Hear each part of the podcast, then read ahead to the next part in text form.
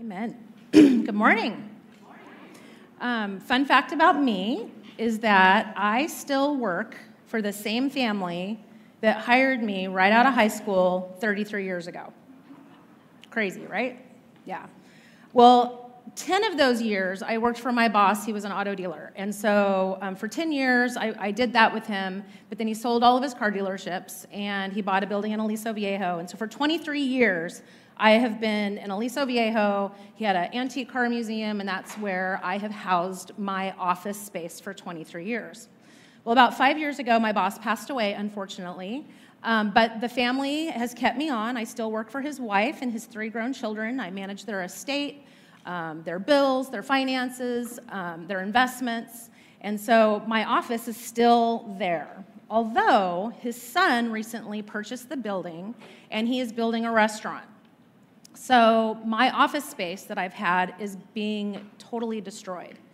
And I'm having to move to another place within the building so that I can house and can continue to do the work for his family that I do. So, in the process of this, the last couple of months, what I've had to do is I've had to go through my office and clean house. So I had to get all of these shredder bins and start going through all of these files that I've had for 23 years and decide what is going to stay and what is going to go. And you know, it's funny going through all of this um, this time. It's given me a time to reflect back on my boss's life. Doing this spring cleaning, I've been going down memory lane, all of his trips that I've helped him plan, um, his investments, gone good and bad all of these different things. But at the end of the day, none of it really mattered. Most of that stuff went into the shredder bin. Someone wrote a book on his life, and it was titled Living the American Dream. And you know, it's funny, most society, they would look at his life and they would be like, he lived the American dream. He had it all. He had money, he had fame, um, he, he lived this amazing life, right? But that's really not how he felt. I knew him very closely, and what's great about this book that someone wrote on his life, there was one chapter where they interviewed him, and they titled it about living for Jesus. And there was a quote in there that my boss said, and when they asked him, he said, You know, many people will say that Jesus is in their life. He said, But for me, Jesus is my life. And that's what identified him. And as I reflected on all those memories over the last 33 years and staring at my empty office, I thought, really, at the end of our lives, does it come down to these two choices what matters and what doesn't? Because I can tell you, I filled many, many, many bins of trash with things that did not matter. So, everything that has value and meaning in this life, it's summed up in the life of Jesus, and we know that. And that's exactly what Paul is going to talk to us about today. So I'd like for all of you to open up your Bibles. We're going to look today at Colossians 2, and we're going to go through verses 8 through 15. So open up your Bibles, your computers, and follow along with me as I read the passage. It says, See to it that no one takes you captive by philosophy and empty deceit, according to human tradition, according to the elemental spirits of the world, and not according to Christ. For in him the whole fullness of deity dwells bodily, and you have been filled in him, who is head of all rule and authority.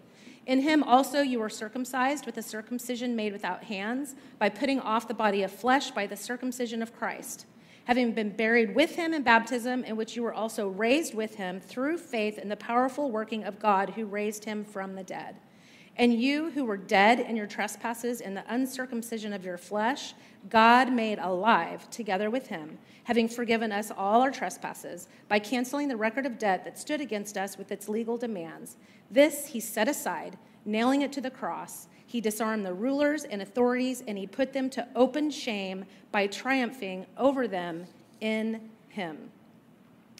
You know, it's so special to think that we have this letter, this letter that Paul wrote to, to the Colossians. I mean, letters are really intimate and personal, and how special it is that we can see this. And we know that Paul's been encouraging these new Christians, right? He's been encouraging them in their walk. But we come to a place in this letter where he has gotten word from Epaphras that there's some kind of false teaching going on. And there's, we don't know exactly what this false teaching is, but most scholars would agree it was some type of syncretism, which means it's different um, cultural thoughts, different religious thoughts cultural ideas and they're kind of meshing together with the gospel message. And we, we have that in our society today, right? We hear a lot of that. Like we have um, ideas in our culture that tell us that it's not just about what the Bible teaches. And whatever this was, it was an attack on the sufficiency of Christ alone. And Paul said, we can't have any of this. And so in this passage, Paul is going to warn them, especially in verse 8. In verse 8, Paul says, See to it that no one takes you captive by philosophy. Well, this word philosophy, it's made up of two words. Um, philosophy is phileo and sophia. Phileo means wisdom, and, or love, and Sophia means wisdom. So, what Paul's talking about is the love of wisdom in this passage. And he's concerned that the Colossians are coming in and they're getting a different kind of wisdom. They're following wisdom of the world, and they're not following the wisdom as it is according to Christ. Remember what Paul had said in Colossians 2 3. He said, In him, Jesus, are hidden all the treasures of wisdom and knowledge. So we know that all wisdom and knowledge comes from who? Christ, right? Not cultural, not the world. It comes from Christ and his word. And we face this issue today. We are bombarded all around us with ideas on the news, on the internet, on social media, with our friends, with our family. I'm sure a lot of you probably heard it at Thanksgiving, around your Thanksgiving table, when you have friends and family that come around you that aren't Christians, and they bombard you with these ideas in our culture of things that the way that we should be living our lives, the things that we should be placing our trust in. You and I are either going to rely on the wisdom of our culture or we're going to rely on the wisdom of Christ and God alone through his word. And that's the choice we're going to have to make. And as Christians, number one on our outline, I put it this way you need to keep your focus on Christ. As I've gotten older, my eyesight is not as good as it used to be. During the day, I can drive perfectly fine, but at night, it is no bueno. I have to have my glasses. And the reason being is because for some reason, lights that come at me, I, I get, I can't see. And so when I drive at night, typically I have to have my glasses on, first of all. And second of all, I, I stay in one lane. And I look at the car right in front of me, and I, I'm that person now. I am that old person that stays in that one lane. Don't make fun of those people because it's, they're keeping you safe on the road. So I'm in that road and I stay focused because all those lights around me, they take my focus off, and it can become very dangerous. And the world can distract us like that. We've got all kinds of things that are coming at us left and right from the internet, from TV, from books, from friends. And if we don't keep our focus on Christ, it could be very dangerous. And that's what we see in our passage. And that's exactly what Paul is concerned about. When he says in verse 8, see to it, that word see to it, it's an imperative verb. And really what it means, it's a command. It means look out, watch out, be careful. It's a command. He's, he's warning them. It's not a suggestion, it's something that he's warning them about because he knows the danger that lies ahead if they don't watch out. And this word, it's continually. And so it means it doesn't mean just watch out just one time. It doesn't mean just watch out when you're a new Christian. It means that you need to continually watch out and be aware of this false teaching that can come at you at any time. And for those of you that have um, teenagers, my daughter Hannah recently starting started driving this year, and I can tell you it's terrifying, right?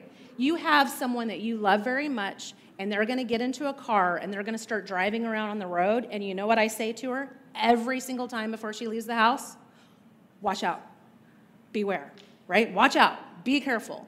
And she said, Mom, when are you going to stop telling me to watch out? I'm like, I'm not. I'm not going to tell you to stop watching out. In fact, when it's raining outside, I tell my husband to watch out. I call my parents and I tell my dad to watch out. It's not because they're not good drivers, it's because we need to be defensive drivers, right? Accidents happen and we have to be alert and we have to be watching out for other people on the road. And as Christians, it's the same way. We need to watch out, we need to beware because there's other people and other ideas that are going to come in and they're going to try to snatch away what you believe to be true.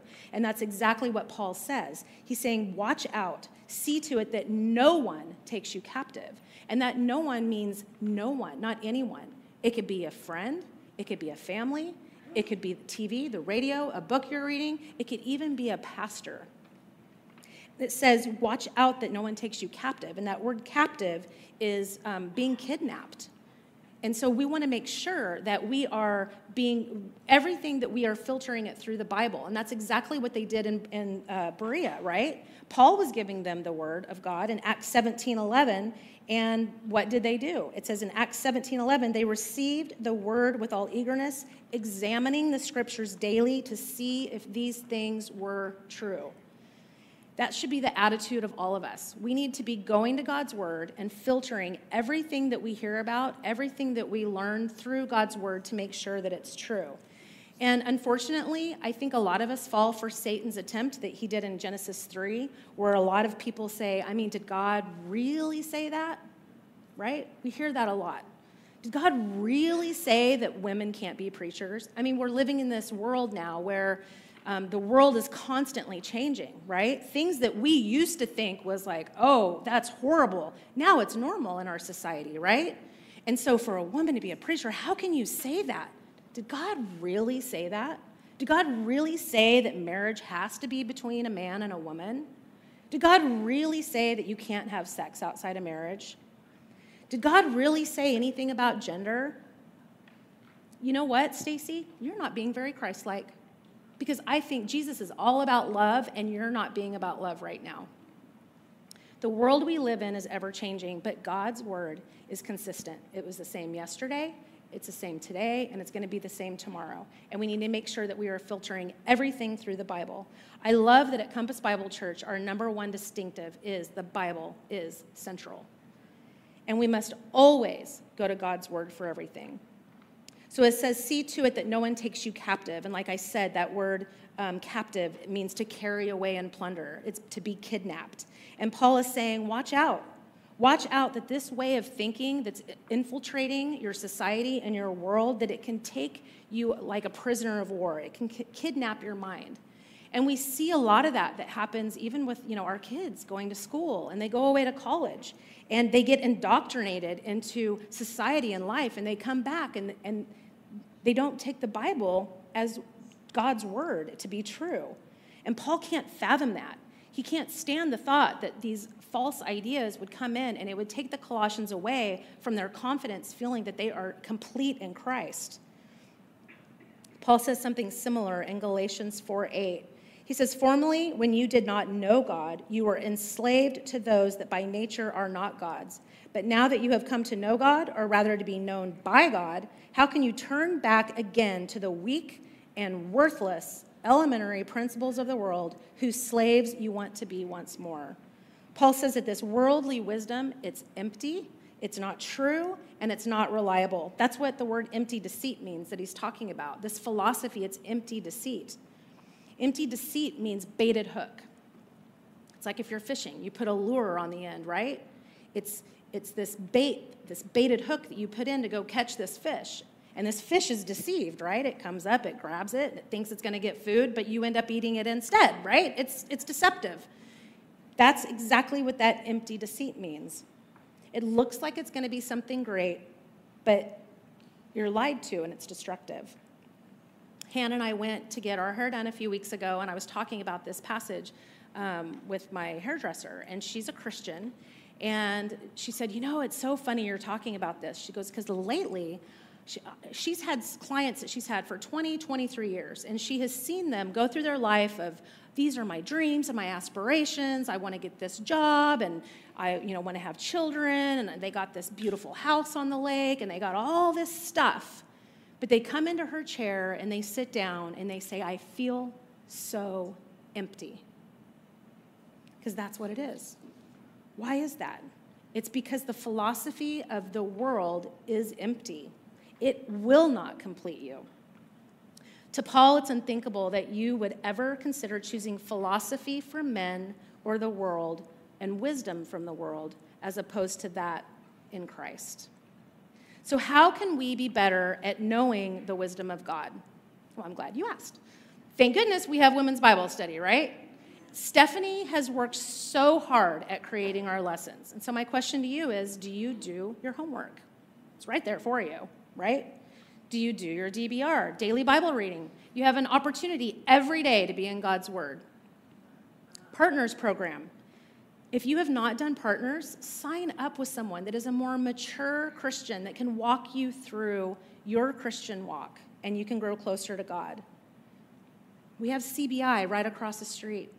We've got classes there that you can take apologetics, um, world and cults and world studies. Church, if you are not in a Bible teaching church, please get in one. We have Focal Point Radio. Did you know on Focal Point Radio, if you have a question, you can search by topic. If there's something that you're not sure about, go and search by topic and listen to those sermons. There's even one of my favorite things that Pastor Mike used to always do was ask Pastor Mike. And you can actually put that in focal point too. And he will he has many many answers to a lot of your questions that you have that you're not sure about. And a lot of us sometimes, you know, we have real deep hard problems in our life. If it's marriage, um, if it's things with your job, if it's addiction, instead of going to counseling with what the world is going to tell you how you can get through that, get some good, solid biblical counseling that's going to take you back to God's word and that's going to show you how you can navigate this life. Paul wants them and us to look upon Christ as the only source that they need who can provide for all of those needs. So he points them to Christ's sufficiency and he does that in the, in the next verses in 9 through 15. So, starting in verse 9, Paul says, For in him, Christ, the whole fullness of deity dwells bodily, and you have been filled in him, who is the head of all rule and authority. This word fullness means complete. The whole entire deity of who God is was filled 100% completely in Jesus Christ. This word full, complete, it's like a glass of water. If you fill up a glass of water full, can you add anything else to it? No, you can't. It's completely full. But unlike a glass of water where you drink it and it goes empty, it stays full. And so this word here, it means continually. Jesus is fully God forever. But how does that apply to us? Well, if you look at verse 10, it says, And you have been filled in him, who is the head of all rule and authority. This is referring to your time of conversion. So when you placed your faith in Christ, you became 100% filled in him. Now, this passage is only for those of you that are in him. That action is, uh, again, it continues today. So at that point of conversion, you had Jesus Christ in you 100%. If you are in Him today, you are 100% in Jesus Christ, and you will remain in Him 100% forever. The Colossians needed to understand that because they were complete in Him, they didn't need any of these other rituals. They didn't need circumcision. They were completely and 100% filled in Christ. You can't add more to Him. You are complete in Him. Turn with me to 2 Peter 1. There's absolutely no reason for us to turn to anything else but Christ if you're complete in Him. The world is going to tell you that you need other stuff, but you don't. Jesus is all you need. And I love how Peter says it in 2 Peter 1 3. He says, His divine power has granted to us all things that pertain to life and godliness through the knowledge of Him who called us to His own glory and excellence. It says all things, not some things, right? He has given us everything we need, all that we need that pertains to what? To life. He hasn't even gotten to godliness yet. He said everything to life. Everything that you need in your life right now, God has 100% already given to you, and you have it. And He's also given you everything you need to be godly. So, what else could you possibly need if you already have that? Number two on your outline, I put it like this realize Christ is more than enough. And so my question is to you is do you believe that? If you have repented of your sins and you have placed your trust in Christ, you are now in him. And so is who Jesus is enough for you? And is who, what Jesus has done enough for you? So if you never get married, or your marriage isn't what you want or what you expected, can you say Jesus is still enough? If you don't get pregnant, is Jesus still enough? If you're not financially set and you're really, really struggling with finances, is Jesus still enough? If your medical diagnosis is not what you thought it was going to be, and you know you're going to go down a really, really, really hard road, is Jesus still enough? If your kids aren't meeting the standards of what you hoped would happen in their lives, is Jesus still enough?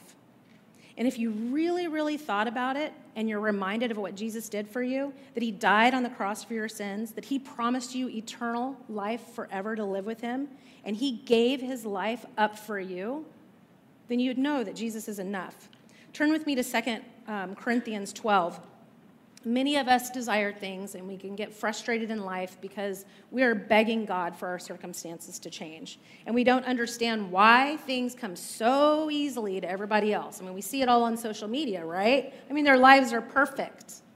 Well, you know, it's not. And I love how my hairdresser always says it to Hannah. She goes, You know, everything is filtered now, nothing is perfect in everybody's life. So you're upset, things you're not you don't feel fulfilled, your life isn't turning out the way that you thought it would. And Paul knows how that feels, right? In this passage, Paul is given a thorn in his flesh, and we don't know exactly what that thorn was, if it was something physical or if it was something that he wanted that he wasn't getting, but he begged God to change his circumstances. And I can tell you, if anyone deserved for God to answer that prayer, it was probably Paul, right? This is what Paul said in 2 Corinthians 12 9. He said, But he said to me, My grace is sufficient for you, for my power is made perfect in weakness. Therefore, I will boast all the more gladly of my weaknesses, so that the power of Christ may rest upon me. For the sake of Christ, then, I am content with weaknesses, insults, hardships, persecutions, and calamities. For when I am weak, then I am strong. Ladies, can you say that? Everything that you need to be the kind of Christian that God wants you to be, you already have it. Everything that you need to be the kind of wife you need to be, you have it. To be the mom, to be the employee, anything that you need in life, God has already supplied that for you. You have everything that you need to be what He wants you to be. So, whatever life situation you're in, God has given you everything for that already. You don't need something more, and you should never turn to anything else, anyone but Christ. He gave you his spirit, he gave us his word, and it's not about the here and now, right? What does Pastor Mike always say? It's about the then and there. And the thing is, is he's there and he's preparing a home for each and every one of us. And in verse 10, Paul's, Paul says, And you have been filled in him who is the head of all rule and authority. Paul wanted the Colossians and us to know that they don't need to look anywhere else. Jesus is the fullness of God, who is the head over all, and we are complete in him. And I love in the rest of this passage all the prepositional phrases that Paul gave us, all of the in hims and the with hims in here. It shows this intimate relationship that he has given to us in Christ. So, starting in verse 11, it says, In him also, you were circumcised with a circumcision made without hands, by putting off the body of flesh by the circumcision of Christ, having been buried with him in baptism, in which you were also raised with him through faith in the powerful working of God who raised him from the dead. And you who were dead in your trespasses and the uncircumcision of your flesh, God made alive together with him having forgiven us all our trespasses by canceling the record of debt that stood against us with its legal demands. This he set aside, nailing it to the cross. He disarmed the rulers and authorities and put them to open shame, triumphing over them in him. Wow. Now, I want to say in this part of the passage, this only applies to you if you're in him. The difference between a Christian and a non Christian is a Christian is in him and one that is not is not. This passage is talking about circumcision and baptism, and I want you to understand this isn't the circumcision of the flesh or being dunked in water. This is an outward um, expression of their commitment to God those were an outward expression of their commitment to God. And there might have been some, like I said in the in the Colossians, that they were thinking that they had to do these things for them to be complete in Christ. And so that's what Paul is telling them in this passage. He's reminding them this kind of circumcision, it's it, it's not what will save you. The what the circumcision that's going to save you is when your heart is changed. It's a circumcision of the heart. And this is something that only God can do. It says, In him also you were circumcised with a circumcision made without hands. Have you ever seen someone operate and do a heart surgery without using their hands? No, it can't be done. God alone does that. And that's what this passage is showing us. This is something that only God can do. Only God can change the heart. He's talking about a spiritual heart transplant where God is the surgeon and he removes your old heart and he gives you a new one.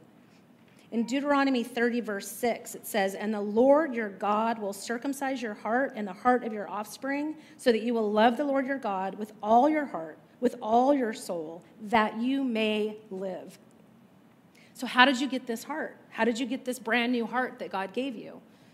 Well, if you're identified with Christ and you've repented of your sins and placed your faith and your trust in Jesus Christ alone, then you have this brand new heart. You have it already inside of you. In Colossians 12, it says, having been buried with him in baptism, in which you were also raised with him through faith in the powerful working of God who raised him from the dead. So when you placed your faith in Christ and you were identified with him, you were identified with Christ in his death and then you were identified with him to life. You got new life. Jesus gave you brand new life. Paul puts it this way in Galatians 2:20. He says, "I have been crucified with Christ. It is no longer I who live, but Christ who lives in me." So in other words, your old self, it is dead. You have this brand new life and it is God inside of you. And if you really contemplate that, that is huge. You have a new heart, you have a new life. God completely removed the dominating power of sin over your lives. And he reminds us in this passage where you were prior to that. It says, And you who were dead in your trespasses and the uncircumcision of your flesh, God, who did it? God, not you, God made you alive together with him. When you're dead, can you respond? No. You cannot respond when you're dead. You are unable to respond to God when you were not saved, but God made you alive. He forgave us all of our trespasses. It says all. That means everything that you have done, past, present, and future, He has forgiven you for, for that. Verse 14, it says, By canceling the record of debt that stood against us with its legal demands, this He set aside, nailing it to the cross. He disarmed the rulers and authorities and put them to open shame by triumphing over them in Him. This gives us a visual of a certificate of debt that was owed that we owed, right? For those of you that own a home, um, you have documents that you sign of a debt that you owe, right? You have this huge debt of a mortgage that you promise that you're going to pay back. And that's what this is talking about. This is a signed acknowledgement of a debt that we owe God because of our sin against a perfect and holy God. Before coming to Christ, we were indebted to God with a huge debt that we could never pay. And it says the wages of sin is death. It's hard to think the money that we owe on a mortgage, if that was to be wiped clean, how good that would feel, right? If someone came in and said, you know what, I'm going to pay off your mortgage today, you'd be like, yes, that is awesome. Well, this is saying he paid off our debt of death, he gave us eternal life.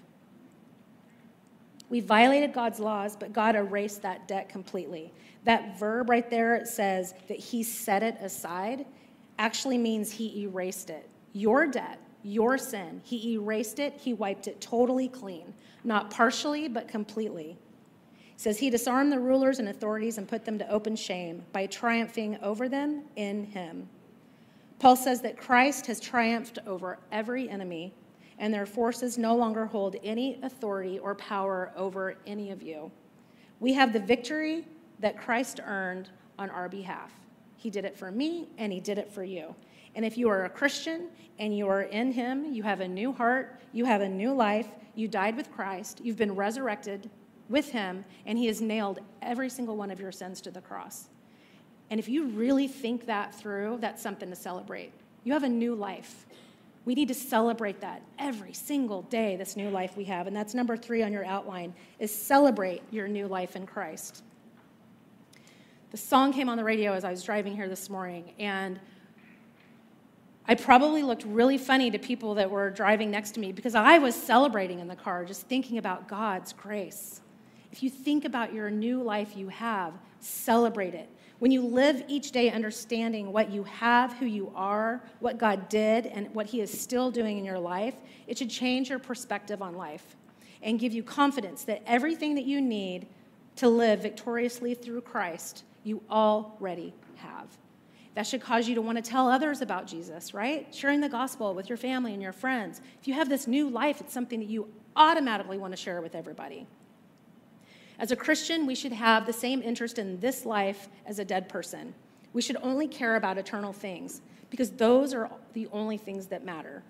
Those are the, these other things that consume your time and your energy and the world and life. I can tell you those things, where are they going to go? In the trash. They're going to go in the shredder. And you know, sometimes it's wise for us to do a spiritual cleansing, I think. As I went through those files in my office and I was throwing things away, I kept thinking how much none of these things mattered.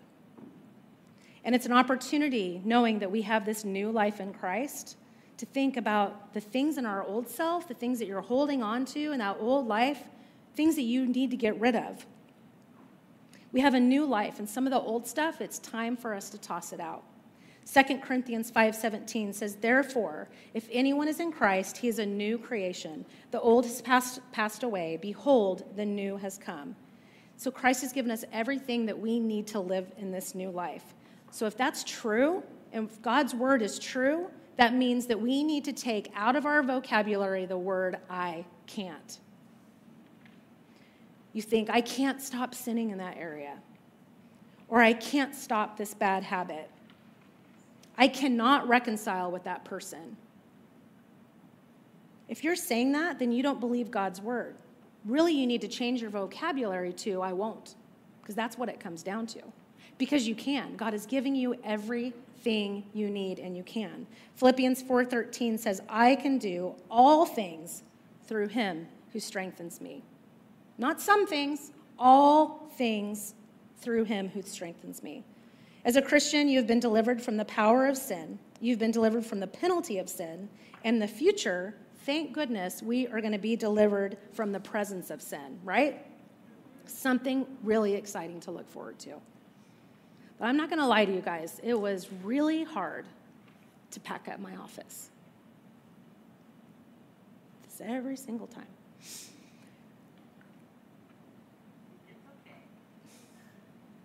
I had a lot of special memories in there. And for those of you that know me, know how much I loved my boss. My kids grew up there. Both Cameron and Anna, my boss let them um, come to work with me, and he had this like he put he put a Dutch door in, which was so funny, so that they wouldn't run out of my office, and you know, which they did anyways. They knew how to open it up. Um, and as I was packing up the office, you know, I found a lot of things that my kids did in there too. I had some coloring pages, and um, they loved getting these little magnets that had the whole alphabet, and they would learn the alphabet and they'd put it on my file cabinet. My filing room was big, and he made it big so that I could even have a pack and play in there so that my kids could take naps in my filing room. People would be like, What? You have your kids in a filing room to take naps? It wasn't like that. It was a big filing room, so it wasn't bad. Um, but as I was packing things up and I was finding all these things, and I looked at my empty office, it was crazy because I had all these shredder bins over here filled with trash, and I had one box of stuff that I needed to save. One box. Inside that one box, there were two important documents that I had that I needed to actually put in the fire safe. One was the deed to his home, and the other was his will. And as I thought that through as I was doing this passage, I thought, you know what? For those of you that are in Christ, for those of us that are in Christ, we know where our deed is at, right? Jesus is there preparing a place for us right now. Our deed is secure, it doesn't need to be in a fire safe. The other thing is his will. And I thought, what are the things that I want to pass down? It's not the stuff that matters. Because I can tell you, all that stuff in your life, it's garbage.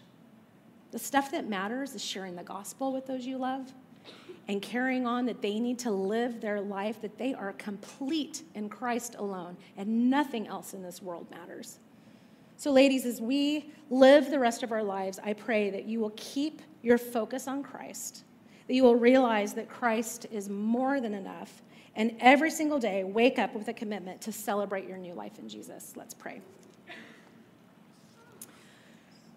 Dear God, Heavenly Father, thank you for Paul. Thank you for his letter. Thank you for his love for them and for us, and that we have your word.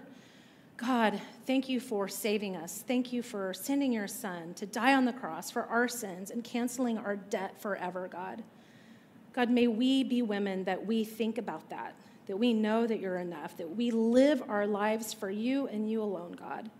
And God, I pray for those out there that don't know you, for those of you that are not in him, God, I just I pray that this is the day. Today is the day that you will let yourself go. You will repent. You will place your full trust in Christ alone and what he has done for you so that you can start living your life for him alone because you are complete in him, God.